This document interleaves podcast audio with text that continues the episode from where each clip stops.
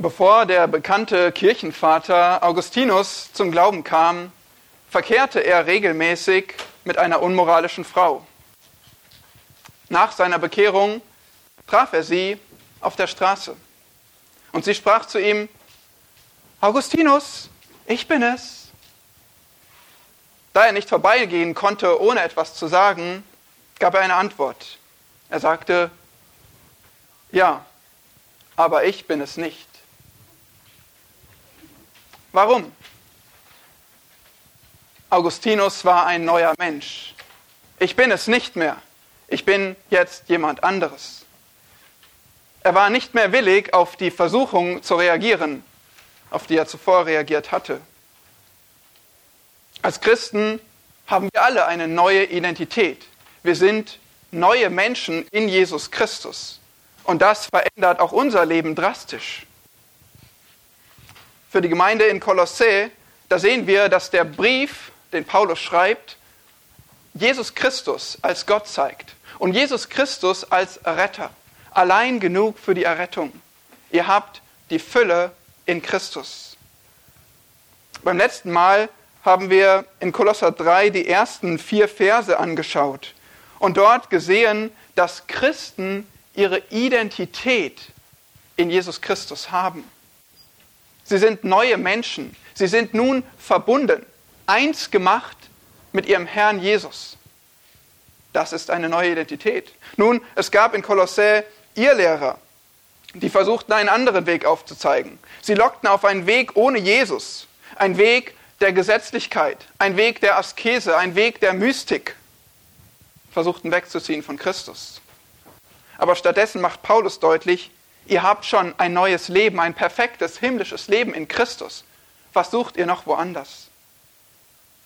Und dieses neue Leben, und das sehen wir heute ab Vers 5, dieses neue Leben, das ist so genial, es verändert auch. Es bewirkt, dass diese Menschen auch neu leben, anders leben. Bevor wir das gemeinsam lesen in unserem Predigtext, lasst uns nochmal gemeinsam beten. Herr Jesus, wir bitten dich jetzt um deine Hilfe, deine Gnade, dass du uns dein Wort aufschließt, dass du uns erleuchtest, dass du uns befähigst zu hören, wie Jünger hören und auf dein heiliges Wort zu reagieren zu deiner Ehre. Amen.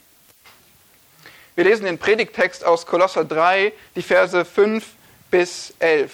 Kolosser 3, Verse 5 bis 11. Tötet daher eure Glieder, die auf Erden sind Unzucht, Unreinheit, Leidenschaft, böse Lust und die Habsucht, die Götzendienst ist. Um dieser Dinge willen kommt der Zorn Gottes über die Söhne des Ungehorsams. Unter ihnen seid auch ihr einst gewandelt, als ihr in diesen Dingen betet. Jetzt aber legt auch ihr das alles ab. Zorn, Wut, Bosheit, Lästerung, hässliche Redensarten aus eurem Mund lügt einander nicht an, da ihr ja den alten Menschen ausgezogen habt mit seinen Handlungen und den neuen angezogen habt, der erneuert wird zur Erkenntnis nach dem Ebenbild dessen, der ihn geschaffen hat. Wo nicht Grieche noch Jude ist, weder Beschneidung noch Unbeschnittenheit, Barbar, Sküte, Sklave, Freier, sondern alles und in allen Christus. Soweit Gottes Wort. Und dieser Abschnitt, der zeigt uns ganz deutlich, was es mit dieser neuen Identität auf sich hat. Als Christ bist du jemand anderes. Als Christ musst du anders leben. Und das ist gar nicht so einfach. Es hat große Konsequenzen. Du musst, wie war das erste Wort hier, tötet. Du musst die Sünde abtöten. Hier gibt es keinen Platz für Halbherzigkeit. Und es betrifft uns alle. Denn wir alle kämpfen mit den Sünden, die hier genannt werden. Keiner von uns kann sagen, dass dieser Text nichts mit ihm zu tun hat. Und so ist es also eine Botschaft für dich heute. Es ist eine Botschaft für dich. Es ist ernst, aber andererseits auch befreiend, weil es zeigt uns, wie wir in Christus den Sieg erringen können über die Sünde. Wenn ihr genau hinschaut, dann seht ihr in diesem Text drei Imperative, drei Aufforderungen, Befehle. Und zwar in Vers 5 tötet, in Vers 8 legt das ab und in Vers 9 lügt nicht. Alle sind negativ, alle sagen dir, was du nicht tun sollst. Und darum geht es heute. Unser Text ist also in drei Teile gegliedert und ihr seht das auf euren Handouts. Hier geht es um drei Handlungen, drei Bereiche von Sünden, die Christen nicht kennzeichnen dürfen und somit drei Handlungen, die du als neuer Mensch in Christus nicht mehr tust. Drei Handlungen, die du als neuer Mensch in Christus nicht mehr tust. Und das ist erstens Unreinheit, zweitens Unmenschlichkeit und drittens Unaufrichtigkeit. Erstens Unreinheit in den Versen 5 bis 7, dann zweitens Unmenschlichkeit im Vers 8 und drittens Unaufrichtigkeit, Verse 9 bis 11. Wir beginnen also mit der ersten Handlung, die du ablegen musst, die ersten Gruppe, der erste Bereich von Handlungen, das ist Unreinheit in den Versen 5 bis 7.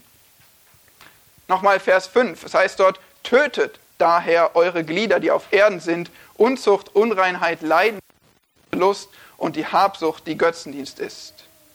Es beginnt also mit diesem starken Wort, diesem starken Ausdruck, tötet. Und spätestens da solltet ihr wach werden. Es geht hier um einen radikalen Umgang. Lebenskraft zu nehmen, gänzlich zu beseitigen. Und dann ist es interessant, oder? Was sollen wir töten? Unsere Glieder. Wirklich? Sollen wir hier Selbstkasteiung betreiben, unsere Hände abhauen und Augen rausreißen? Tötet eure Glieder. Nun, Paulus tat das auch nicht. Er steht bildlich für das, was unsere Glieder tun. Was tut denn dein Auge? Was tut denn deine Hand? Hier wird es noch konkreter mit die auf der Erde sind, also irdische Glieder, unsere Glieder, die wir für irdische, für sinnliche Zwecke nutzen. Der Punkt ist hier, ihr Kolosser, ihr Christen, ihr sollt den Gebrauch eurer Körper, eurer Glieder für Unzucht, den Gebrauch dafür, das sollt ihr beenden. Und hier steht wieder das Wort daher, also wir sehen hier wieder diesen neuen Abschnitt und der aufbaut auf dem vorher Gesagten. Wir haben das schon kurz angesprochen, diese ersten vier Verse, die wir letztes Mal behandelt haben. Da wurde betont, wie wir nun neu sind, neue Menschen, eine neue Identität haben. Und weil wir eben verbunden sind, untrennbar verbunden mit Jesus Christus, daher, daher beseitigt eure sündigen Taten. Ihr habt ein himmlisches Leben und deshalb tötet eure irdischen Laster. Ihr habt ein himmlisches Leben, tötet eure irdischen Laster. Und Paulus gibt hier eine ganze Liste an Sünden. Ihr kennt das von ihm, oder? Wenn ihr von Paulus lest, dann findet ihr oft diese Listen. Wir haben auch in Römer 1 schon gelesen, eine ganze Reihe von Sünden, die dort genannt werden. Meistens macht Paulus das so wie hier in Kolosser. Er nennt eine, äh, eine Reihe von Sünden, die Christen lassen sollen. Wie bei uns eben auch in Vers 5 und Vers 8. Und später kommen wir noch zu Vers 12 beim nächsten Mal und da sehen wir, was Christen tun sollen. Tugenden, die sie stattdessen anziehen sollen. Nun, wenn wir uns hier diesen Vers 5 ansehen oder Vers 8, dann sehen wir einige der gewöhnlichsten Sünden und einige der schlimmsten Sünden für einen Christen. Nun, einerseits gewöhnlich und normal, weil diese Dinge, von denen wir hier lesen, die begegnen uns in unserem Leben rund um uns herum. Menschen tun das. Es ist normal. Aber andererseits sind die genannten Dinge auch sehr gefährlich. Sie zerstören Beziehungen. Sie machen Zusammenleben unmöglich oder hässlich. Es sind Beziehungskiller. Von denen lesen wir hier. Und deswegen sagt Paulus, tötet diese ab. Es sind fünf Sünden, die er hier in Vers 5 nennt. Fünf sinnliche Sünden. Erstens Unzucht. Griechisch Porneia. Ihr kennt dieses Wort, steckt in Pornografie und genau darum geht es. Es geht um Sex. Es geht um jegliche sexuelle Aktivität außerhalb der Ehe. Das ist Porneia. Das ist Unzucht. Und das war verbreitet in der heidnischen Kultur, als Paulus schrieb. Und es ist auch bei uns heute verbreitet. Sex ist zu einer Ware geworden. Sex ist zu einem Recht geworden, was ich habe und einfordere. Aber Was sagt die Bibel? Die Bibel sagt, Gott hat Sex gemacht. Gott hat es zum Genuss für die Menschen gemacht, weil Gott Menschen liebt und Gott gütig ist. Nun, das versteht unsere Gesellschaft nicht mehr. Gott hat sich Sex ausgedacht und hat gesagt, es gehört, es muss verankert sein in eine innige, vertraute Beziehung. Diese nennt man Ehe. Aber was unsere Gesellschaft gemacht hat, ist, wir haben den Rahmen der Ehe weggeworfen und versucht, Sex rauszugreifen. Wir haben Sex gestohlen. Wir wollen den Genuss nehmen, aber wir wollen nicht die Beziehung geben. Pure Selbstsucht. Und was haben wir davon? Viele, viele glückliche Menschen, oder? Voll zufrieden.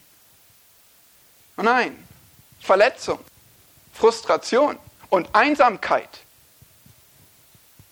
Wir haben Sex geraubt, aber dabei haben wir uns selbst beraubt. Das ist passiert. Nun, wir, wir leben als Christen in dieser Welt. Und deswegen sprechen wir auch davon und deswegen spricht Paulus davon. Deswegen ist es kein Tabuthema, weil ihr seid damit tagtäglich konfrontiert. Ihr fahrt nämlich in der Bahn und ihr seht die Litfaßsäulen und die Werbeplakate und ihr hört, worüber die Kollegen sprechen und worüber die Mitschüler giggeln. Ihr lebt in dieser Welt. Und das Internet ist nur einen Klick entfernt.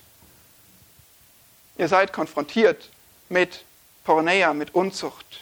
Vielleicht habt ihr selbst schon so gelebt. Vielleicht seid ihr, mindestens seid ihr davon beeinflusst. Das Zweite, was Paulus nennt, ist Unreinheit. Sittenlosigkeit. Wörtlich das, was dreckig ist. Bezogen hier auch auf sexuelle Sünden. Diese können in Taten geschehen, aber sie können sich auch in Gedanken abspielen. Und dort fängt sogar jede sexuelle Sünde an, im Gedanken. Das dritte Wort, die dritte Sünde, die Paulus beschreibt, ist Leidenschaft, griechisch Pathos kennen wir auch das Wort im Deutschen, Pathos, Leidenschaft. Hier im Kontext geht es wieder um ein sinnliches Verlangen, um sexuelle Lust. Und das ist sehr ähnlich zum nächsten Begriff. Viertens, böse Lust, böse Begierde. Gier steckt da drin. Und das ist es auch. Gier nach etwas Verbotem, Verbotenem, etwas Bösem. Ungezügelte Lust. Diese wird im Kopf erzeugt, in den Gedanken fängt es an. Und vielleicht merkst du an dieser Stelle, Paulus fing an mit den äußerlichen Taten, den Handlungen. Er ist angekommen bei den Gedanken, bei unserem Innersten. Da, wo alles anfängt. Sagte nicht unser Herr Jesus in Matthäus 5 schon, wer eine Frau ansieht, um sie zu begehren, der hat in seinem Herzen schon die Ehe mit ihr gebrochen. Das ist erschütternd. Das überführt uns alle. Ja, so ist es. Es überführt uns alle. Es ist für Männer, wissen wir, ein besonders großes Problem, aber es ist genauso für Frauen ein großes Thema. Denn wir alle tragen in uns eine Begierde, eine Gier. Eine Gier vielleicht nach mehr Nähe, nach Vertrautheit, eine Gier nach Sex, nach Befriedigung, nach Liebe. Wir begehren. Und das führt uns zur letzten Sünde in der Liste. Die betont Paulus besonders. Er sagt, diese ist die Wurzel für alle vorher genannten. Und was ist das für eine? Habsucht. Habsucht. Das heißt, immer mehr wollen. Mehr haben. Mehr haben, als mir zusteht. Mehr haben, als mir gehört. Denk doch mal nach. Warum, warum will man nicht auf die Ehe warten, um Sex zu genießen? Warum möchte man Partner wechseln? Nach fünf Jahren, nach drei Monaten, nach einer Nacht? Warum Pornografie? Habsucht, Unersättlichkeit. Ich will das. Ich will etwas Besseres. Ich will es jetzt. Habsucht. Und es ist sogar möglich, wenn man glücklich verheiratet ist. Habsucht nach einem romantischeren Mann oder einer schöneren Frau. Habsucht, die Götzendienst ist, sagt Paulus. Und hier macht er es ganz klar. Das ist nämlich die Wurzel. Diese Habsucht ist Götzendienst. wir wollen Gott nicht gehorchen, sondern wir wollen selbst wir wollen unsere Begierde stillen, unsere Lüste. Wir wollen uns selbst dienen. Und das nennt die Bibel Götzendienst. Und wenn das die Wurzel ist, die Habsucht, die Gier, dann musst du bei dieser Wurzel ansetzen.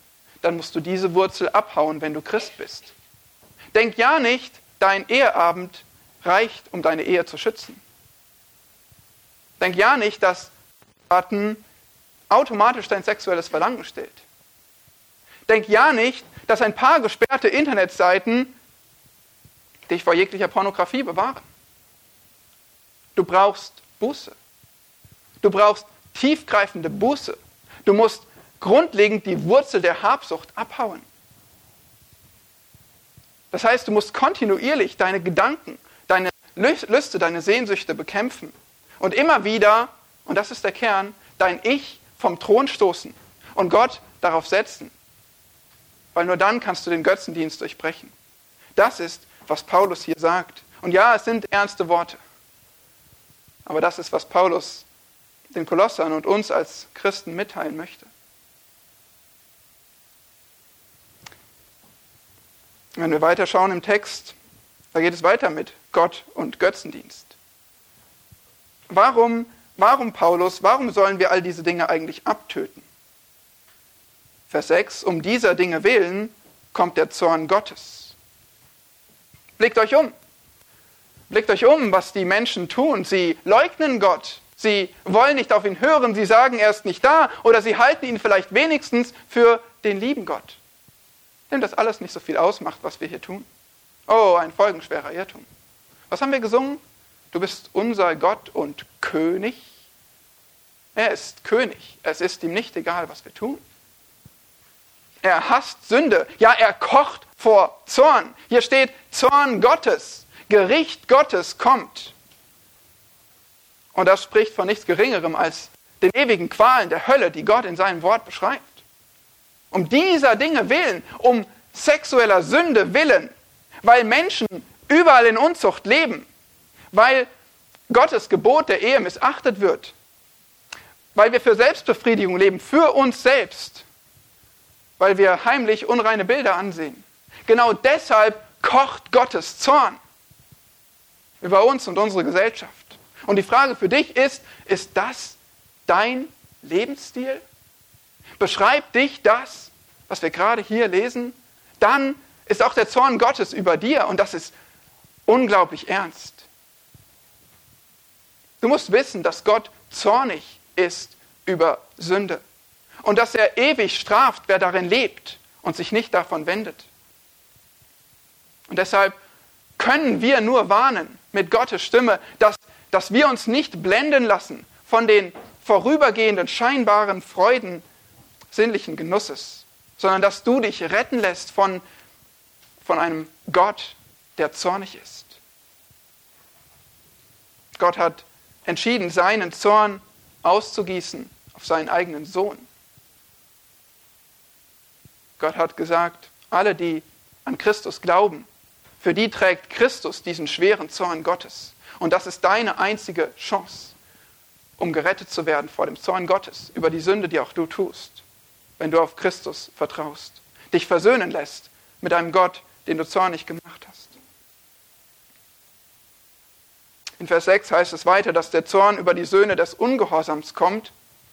Das ist eine der, der wenigen umstrittenen Textvarianten im Kolosserbrief. Es gibt gute Gründe, dass dies ähm, hier manuell ergänzt wurde, um den Text etwas runder zu machen. Aber auch wenn es original ist, macht das keinen Unterschied für die Aussage, denn wir verstehen die Söhne des Ungehorsams. Das beschreibt einfach Menschen, die gekennzeichnet sind durch ein Leben im Ungehorsam, ein Leben der Missachtung von Gottes Geboten. Und da brauchst du nur mal lesen von den Griechen und Römern dieser Zeit, als Paulus schrieb, da war Unzucht der Lebensstil. Aber der Punkt hier in Vers 7 ist noch, auch ihr, unter ihnen seid auch ihr einst gewandelt, als ihr in diesen Dingen lebtet. Die Welt, die lebt jetzt in diesen Dingen, sie wird jetzt gekennzeichnet von der Sünde, aber auch ihr. Wann auch immer ihr euch zu Christus bekehrt habt, da wandelt auch ihr darin. Da kennzeichnet das auch euer Leben. Es ist typischer Wandel. Hier im Kolosserbrief heißt es doch in Kapitel 1, Vers 21, auch euch, die ihr einst entfremdet und feindlich gesinnt wart in den bösen Werken. Ja, auch die Kolosser und auch wir, wir waren einst gekennzeichnet von bösen Werken, von Feindschaft gegen Gott. Wir waren kein Deut besser.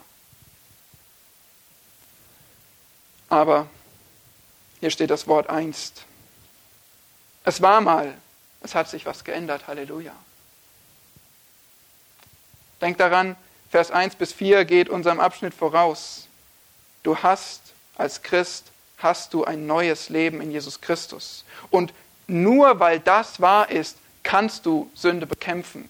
Nur weil du lebendig gemacht worden bist und nicht mehr tot bist in deinen Sünden, kannst du reagieren, wenn dich Gott auffordert, töte diese Sünden. 3 Vers 3, ihr seid gestorben. Nur weil du schon gestorben bist, kannst du töten. Nur weil du in Christus der Macht der Sünde gestorben bist, kannst du nun die Sünde auch in der Praxis töten. Als neuer Mensch in Jesus Christus musst du also erstens Unreinheit abtöten. Aber es geht noch weiter. Zweitens, du sollst auch Unmenschlichkeit abtöten. Vers 8 beschreibt uns das. Jetzt aber legt auch ihr das alles ab. Zorn, Wut, Bosheit, Lästerung, hässliche Redensarten aus eurem Mund. Wir haben es gerade gesehen in Vers 7, einst, das war damals. Und jetzt der Kontrast. Jetzt aber. Jetzt aber. Lebt anders. Eure Situation hat sich geändert. Ihr lebt nicht mehr in diesen Dingen. Nun ist es hier ein neues Verb, eine neue Aufforderung. Legt ab. Zieht aus. Legt beiseite. Und ihr wisst schon, wofür man das verwendet. Für Kleidung. Zieht die Kleidung aus. Legt euer Jackett ab. Beiseite. Hier ist es bildlich gebraucht natürlich für Sünden. Sünden, die ausgezogen werden sollen. Nun stell dir mal vor, du kommst heim vom Joggen oder vom Fußballspielen oder vom Fitnessstudio und deine Kleidung ist so richtig schön durchgeschwitzt, vielleicht noch Matsch, Matsch bespritzt und dann behältst du die Sachen an, oder? Ja, fühlst dich so richtig wohl. Gut, unseren Kindern müssen wir es uns vielleicht manchmal sagen, dass man doch bitte die Sachen dann mal wechselt. Aber nein, du würdest hoffentlich sagen, das ist doch eklig, ich muss schnell unter die Dusche. Du ziehst die Kleidung aus, diese dreckige, stinkende Kleidung. Und genauso ist das hier ein Bild für dein neues Leben in Christus. Wenn du doch ein neuer Mensch geworden bist, wiedergeboren bist, wie willst du dann noch deine dreckige, vorige Kleidung anziehen? Wenn du frisch gebadet bist, schön duftest, dann ziehst du dir die dreckigen, stinkenden, nassen, verschwitzten Kleider wieder an? Hä? Nein, oder? Ein Christ kann doch nicht die alten, hässlichen Dinge tun, die ihn vorher gekennzeichnet haben. Also gibt Paulus eine zweite Liste von Sünden, die abzulegen sind. Erst hatten wir die sinnlichen Sünden in Vers 5 und jetzt kommen wir zu den sozialen Sünden in Vers 8. Zwischenmenschliche, soziale Sünden, deshalb auch Unmenschlichkeit. Und es sind wieder genau fünf Sünden, die er hier beschreibt. Erstens Zorn, griechisch Orge. In Vers 6 wird dieses Wort verwendet für Gottes Zorn, aber da gibt es einen gewaltigen Unterschied. Denn Gottes Zorn ist gerecht über unsere Sünde. Unser Zorn ist nicht gerechtfertigt. Bei uns geht es um sündige, um kochende, um rachsüchtige Bitterkeit. Du tust mir Unrecht und deshalb bin ich ärgerlich auf dich. Der zweite Begriff ist Wut, griechisch Thymos. Und das ist sehr ähnlich wie der Orge Zorn. Zorn und Wut liegt nahe zusammen, aber der Orge Zorn und dann kommt die Thymos Wut. Das ist eher der Ausbruch. Also stellen wir uns vielleicht so vor, dass der Zorn die Glut des Feuers ist, die vorhanden ist. Und die Wut ist der Ausbruch, das Ausschlagen der Flamme. Der Zorn ist das innerliche Brodeln und die Wut der emotionale Ausbruch. Der Zorn ist der ärgerliche Blick und die Wut das Knallen der Tür. Beides ist ernst, beides ist Sünde. Beides zerstört Beziehungen, oder? Zorn ist der erste Schritt, denn es gibt keinen Wutausbruch ohne voriges Brodeln. Und deshalb müssen auch wir dabei ansetzen, Zorn schon im Keim zu ersticken, zu bekämpfen. Es gar nicht erst dazu kommen zu lassen und schon gar nicht zum Wutausbruch. Eine dritte Sünde, die genannt wird, ist Bosheit, Böswilligkeit, Bösartigkeit, bösartige Gehässigkeit. Im Kontext sind es wohl auch böse Worte, die wirklich Schaden anrichten. So ähnlich dann viertens Lästerung, griechisch Blasphemian, das kennt ihr von Blasphemie. Und das kann eine Lästerung gegen Gott sein, aber es kann auch Lästerung gegen den Menschen sein. Und wer den Menschen lästert, der lästert seinen Schöpfer. Lästerung. Rede, die schlecht macht. Schmähen. Verleumdung. Schimpfen. Respektlosigkeit. Und fünftens, hässliche Redensarten aus eurem Mund. In der Elberfelder schändliche, in Luther unanständige, könnte auch sagen obszöne, dreckiges Reden. Und der, der diese Worte ausspricht, den beschmutzt es. Jesus hat gesagt, dass die Menschen am Tag des Gerichts Rechenschaft geben müssen von jedem unnützen Wort, das sie geredet haben. Und ich frage dich, wo findest du dich wieder in dieser Liste von Sünden? Tatsächlich ist es beschämend, oder? Wie viel davon auf uns zutrifft. Wir, die wir Christen sind, die wir uns zu Christus bekennen, denen er neues Leben gegeben hat, wie viel trifft noch auf uns zu? Das sollte nicht so sein.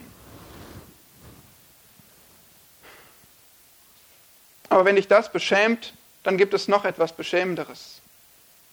Nämlich wie schnell wir zustimmen, dass wir dieser Dinge schuldig sind, aber wie wenig wir dagegen tun wie schnell wir zustimmen, dass wir diese Dinge tun, aber wie wenig wir dagegen unternehmen. Kann das sein? Wie oft sind wir überführt gewesen und haben trotzdem nichts konkret unternommen?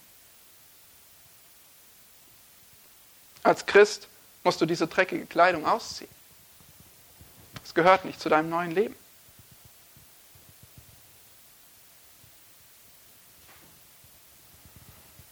Eine dritte Handlung, die wir ablegen müssen nach der Unreinheit und der Unreinheit ist die Unaufrichtigkeit. Drittens Unaufrichtigkeit. Das sehen wir in den Versen 9 bis 11. Und Vers 9 beginnt mit den Worten, lügt einander nicht an. Der dritte Imperativ, die dritte Aufforderung, lügt einander nicht an. Griechisch Pseudomai, und das kennen wir auch von Pseudo, da ist etwas nicht wahr, nicht wirklich wahr. Und hier geht es wohl nicht nur um verbales Lügen, sondern jegliche Form von Falschheit, auch in den Taten. Auch ist auffällig, oder, dass wir in Vers 5 und Vers 8 Listen von Sünden genannt bekommen und in Vers 9 einfach die Lüge.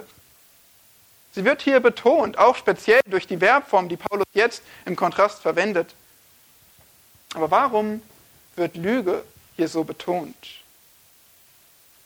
Nun, ein Grund ist sicherlich, dass es jemanden gibt, der sich Vater oder der Vater der Lüge genannt wird, den die Lüge charakterisiert wie nichts anderes.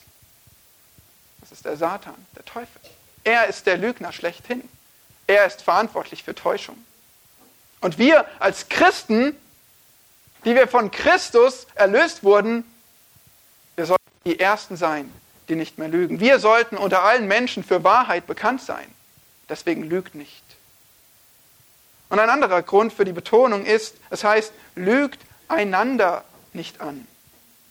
Der Punkt ist hier, lügt einander nicht an, untereinander in Gemeinschaft, weil Lüge, Falschheit zerstört Gemeinschaft. Da, wo Lüge ist, kann Gemeinschaft nicht existieren. Und das werden wir gleich noch sehen in Vers 11, wo es um die Gemeinschaft der Christen geht. Also diese simple Aufforderung belügt einander nicht. Und Paulus begründet, warum. Vers 9, da, weil ihr ja den alten Menschen ausgezogen habt mit seinen Handlungen und den neuen angezogen habt. Hier ist ein bekanntes Bild für dich. Ausziehen und anziehen. Ihr habt den alten Menschen ausgezogen, den neuen angezogen. Verstehst du, was da gemeint ist?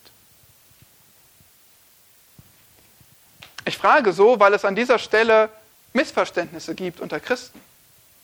Einige denken, wenn wir Christ werden, dann behalten wir noch unseren alten Menschen und wir ziehen zusätzlich den neuen Menschen an.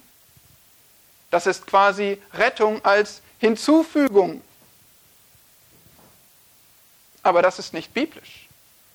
Die Bibel sagt, der alte Mensch wird ausgezogen. Weg damit.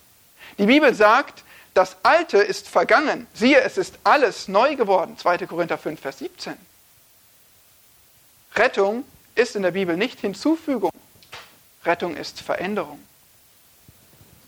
Laut der Bibel gibt es nur entweder oder. Entweder du bist in Adam oder du bist in Christus. Entweder du bist unerlöst oder du bist erlöst. Entweder du hast den alten Menschen oder du hast den neuen Menschen.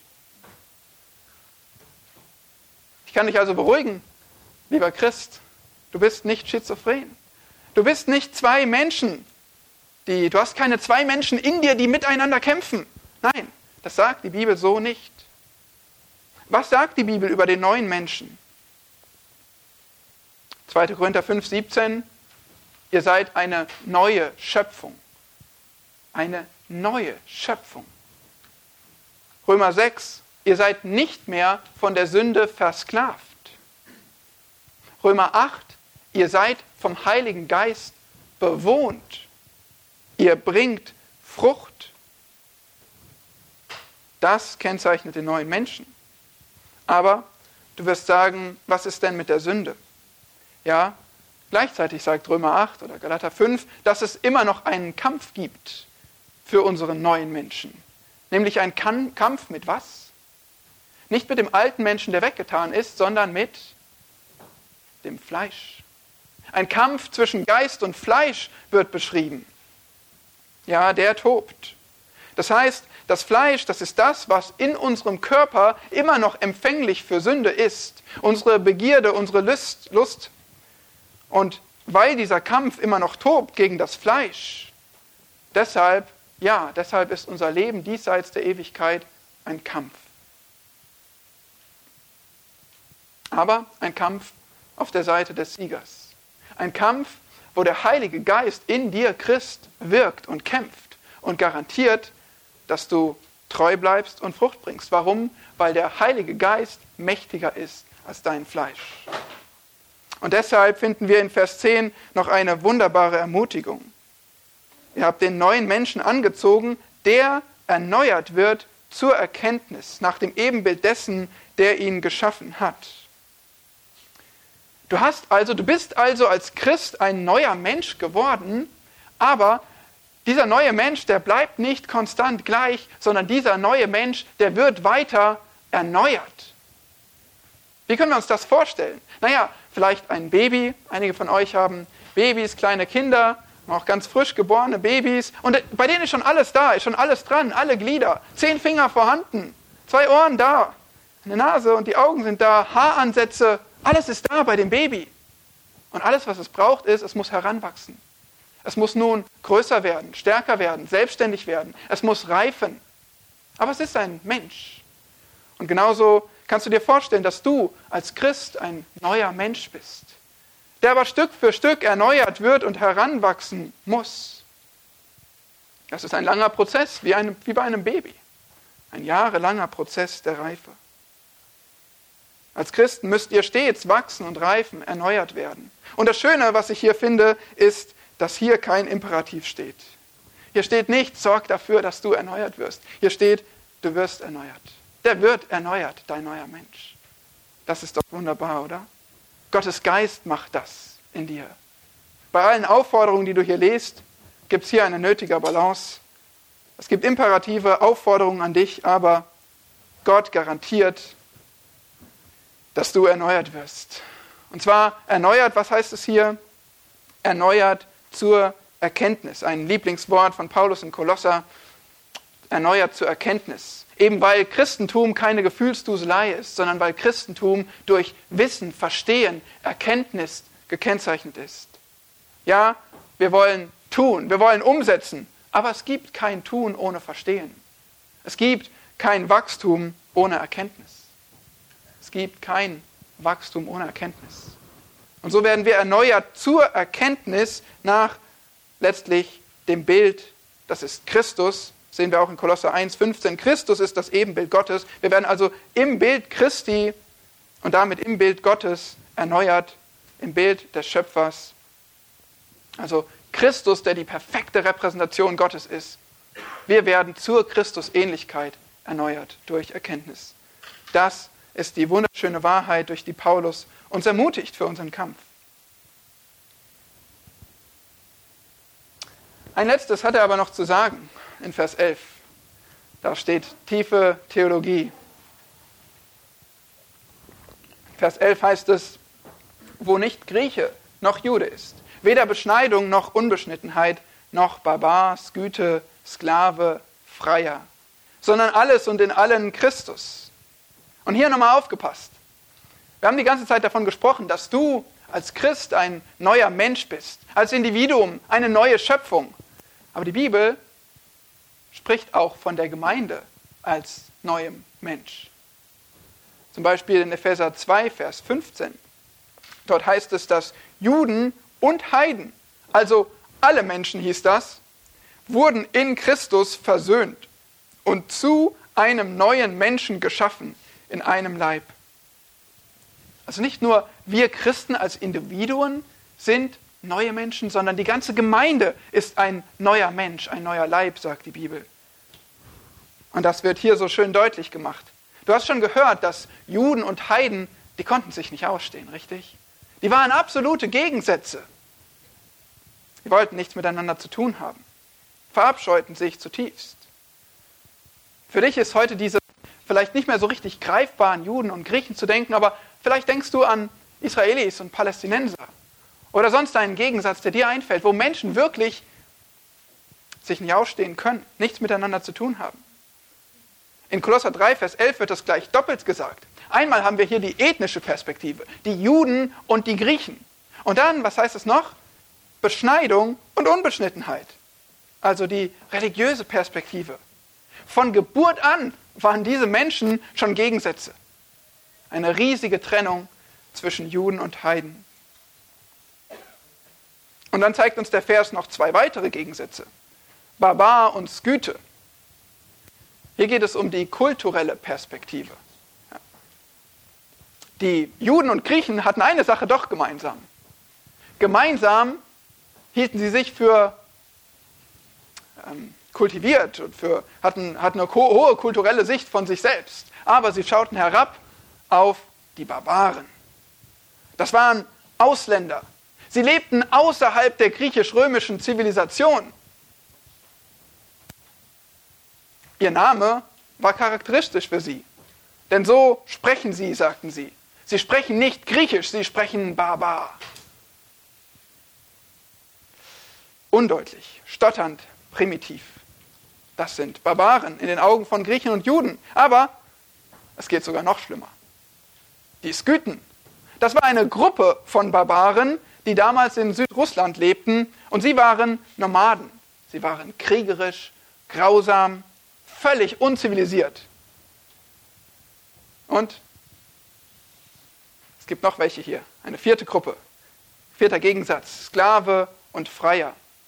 Das ist euch wiederum mehr bekannt. Häufig in der Bibel lesen wir von Sklaven oder Knechten.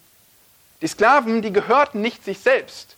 Man sah sie an als Werkzeug, menschliches Werkzeug. Sie gehörten jemand anderem und mussten tun, was der will. Im Gegensatz dazu die Freien, politisch und sozial völlig frei, privilegiert. Und jetzt wird spannend.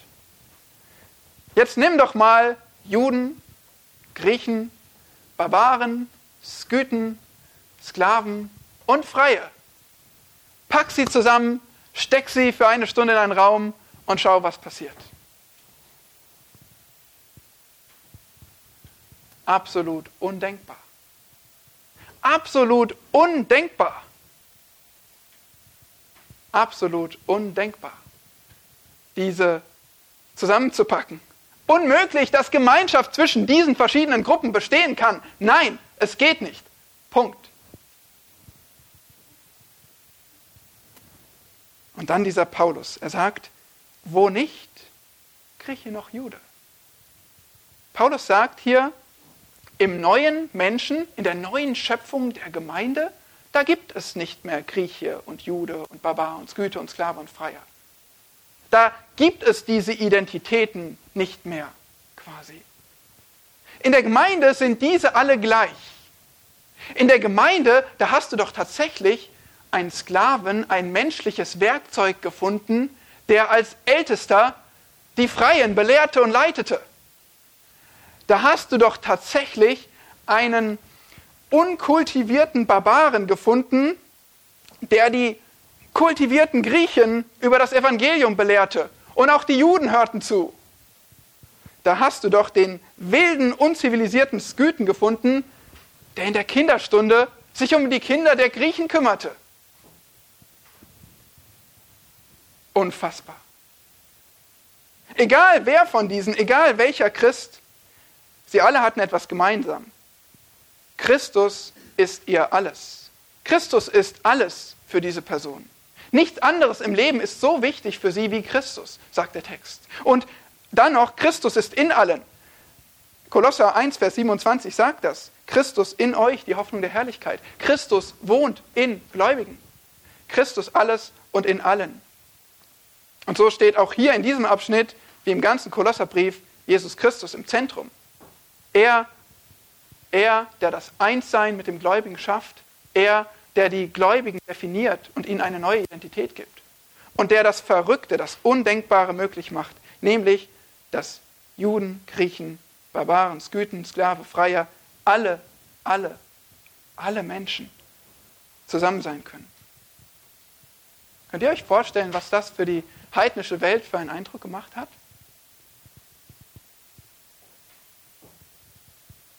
Vielleicht könnt ihr es euch besser vorstellen, wenn ihr an unsere Mauern heute denkt, an unsere Grenzen. Wir Menschen, wir sind auch heute noch gut darin, Grüppchen zu bilden. Unter Kollegen, auf dem Schulhof, einfach überall haben wir unsere Gruppen, oder? Ja, ihr findet in unserer Gesellschaft die Linksradikalen und die Polizei.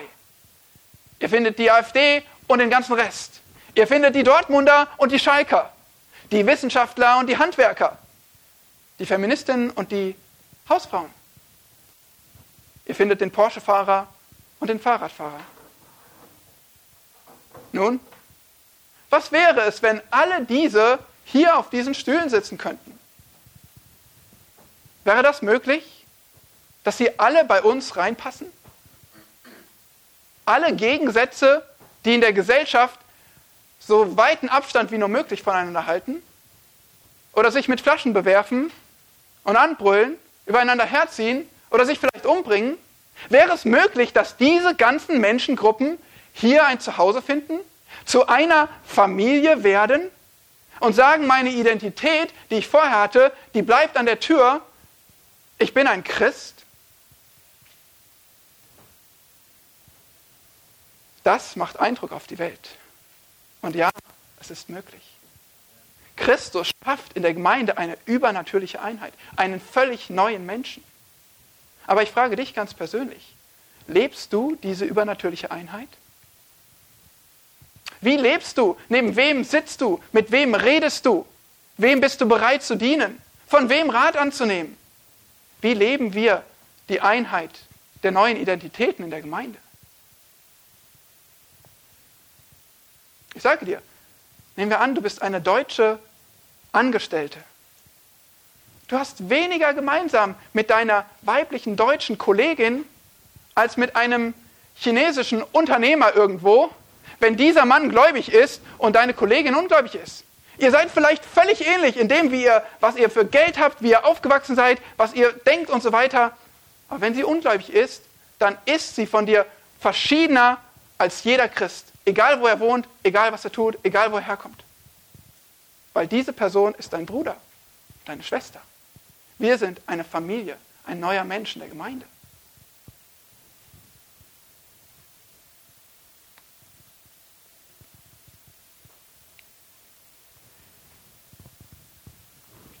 So haben wir in diesem Text gelernt von drei Handlungen, die du als neuer Mensch in Christus abtöten musst. Es geht um Unreinheit, um Unmenschlichkeit und Unaufrichtigkeit. Und warum? Warum sollst du diese Dinge abtöten? Weil du ein neuer Mensch bist in Christus. Weil du den alten Menschen ausgezogen hast. Weil du zwar einst in diesen Dingen lebtest, aber jetzt völlig erneuert bist. Und es passt nicht mehr zu dir. Es ist für dich wie dreckige, stinkende Klamotten. Du bist neu und du wirst stetig erneuert in das Bild Jesu Christi durch Gottes Gnade. Das ist die Realität für dich als Gläubigen. Aber lebst du jetzt schon so? Wie ist das für dich, wenn dich Frau Unmoral auf der Straße trifft? Sagst du dann wie Augustinus, aber ich bin es nicht mehr? Oder sollte ich sagen, wenn Frau Unmoral als Werbung über deinen Bildschirm huscht? Sagst du dann, ich habe früher darauf reagiert, aber jetzt nicht mehr, ich bin ein neuer Mensch? Oder was, wenn der dreckige Witz Platz in deinen Gedanken will? Oder der Zorn in dir hochkochen will und die Wut ausbrechen will? Bist du dann ein neuer Mensch und lebst so? Oder wenn du mit Lüge und Heuchelei versuchst, in den Beziehungen, deine Beziehungen zu bauen und gut anzukommen.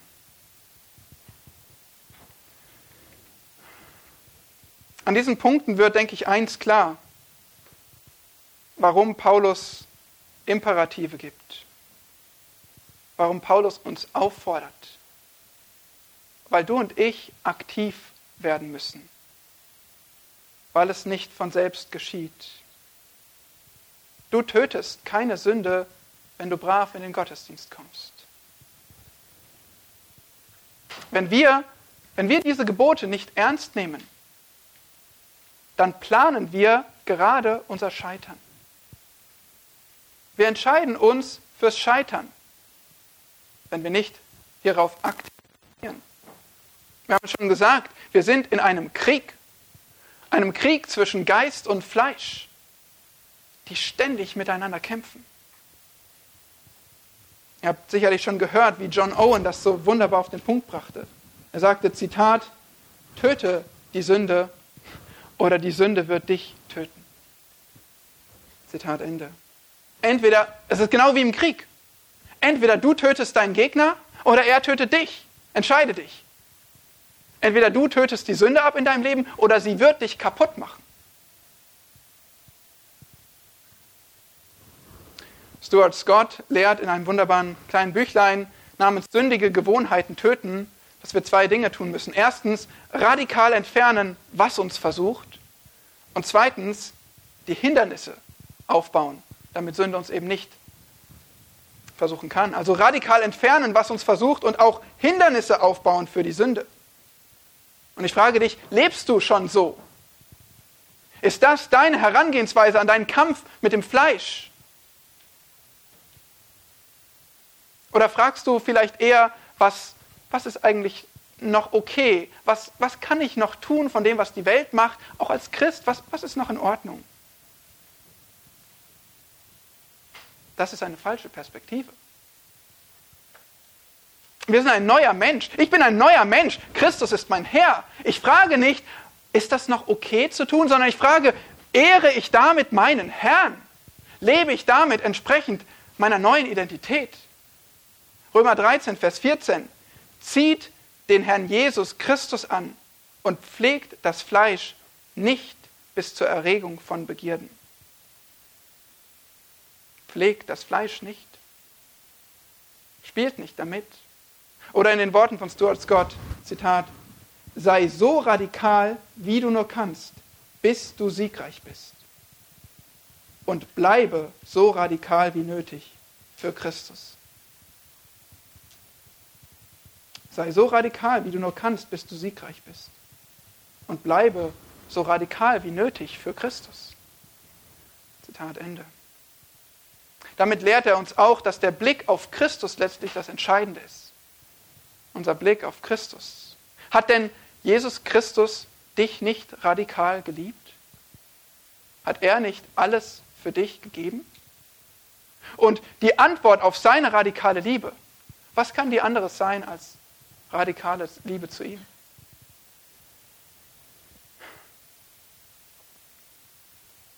So ist die Frage, mit der ich dich hier verlassen möchte, nach diesem ernsten Text und dieser ernsten, wichtigen Aufforderung für uns als neue Menschen in Christus.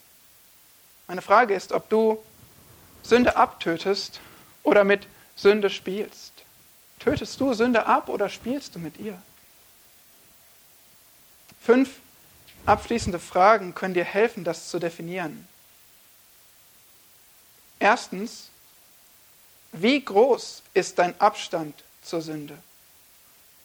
Wie groß ist dein Abstand zur Sünde? Also machst du es dir leicht, bei der nächsten kleinen Gelegenheit wieder in Sünde zu fallen? Zweitens, wie scharf reagierst du auf Sünde? Wie scharf reagierst du auf Sünde? Das heißt, wenn die Versuchung kommt, schaust du ihr erstmal zu, bist faul und lässt die Begierde voranschreiten, bis es immer, immer schwieriger wird, sie abzutöten? Drittens, wie viel betest du gegen Sünde? Wie viel betest du gegen Sünde? Betest du täglich dafür im Bewusstsein deiner Schwachheit und Abhängigkeit vom Herrn? Betest du sofort im ersten Moment, wo du merkst, dass Versuchung um die Ecke kommt? Viertens, wie sehr bemühst du dich um Hilfe? Wie sehr bemühst du dich um Hilfe? Oder verwendest du deine ganze Kraft darauf, die Sünde zu verstecken? Statt Hilfe zu suchen, lieber eine Verteidigungsmauer? eine Heimlichtuereimauer aufbauen? Fünftens, wie sehr fokussierst du dich auf Christus? Wie sehr fokussierst du dich auf Christus? Auf sein Wesen, seine Eigenschaften, seine Heiligkeit, sein, seine radikale Liebe in der, in der Erlösung?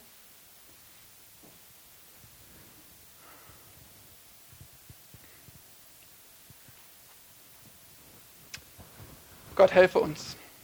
Amen. Und so beten wir zu dir, o oh Herr, das ist unser Gebet. Hilf uns, die wir so schwach sind. Wir loben dich dafür, dass wir auf deine Kraft bauen können, dass wir um deine Kraft wissen, dass wir wissen, du wohnst in uns, du regierst uns, du bringst in uns gute Werke hervor, die wir niemals tun wollten oder tun könnten. Wenn wir von Sünde sprechen, von der Welt, der Gesellschaft um uns her, die durch diese Dinge definiert wird, die daran Freude hat und die leider so blind ist für das, was sie tut und die Konsequenzen, die es bringt, dann können wir nur staunen, dass du uns herausgerettet hast aus diesem heillosen Schlamm dass du uns rein gewaschen hast, zu neuen Menschen gemacht, die eine neue Identität haben in dir, die mit Liebe und Gehorsam reagieren dürfen. Und das wollen wir von Herzen. Bitte, hilf uns in unserer Schwachheit. Bitte erbarm dich über jeden, der hier ist und der noch unter deinem Zorn steht, der über Söhne des Ungehorsams kommt über Menschen, die nicht in dir erneuert wurden, die den alten Menschen nicht ausgezogen haben, sondern immer noch nicht anders zu können, als zu sündigen, versklavt von dem hässlichen Meister Sünde. Wir beten, dass du dich erbarmst. Deiner Ehre willen, Herr Jesus Christus. Amen.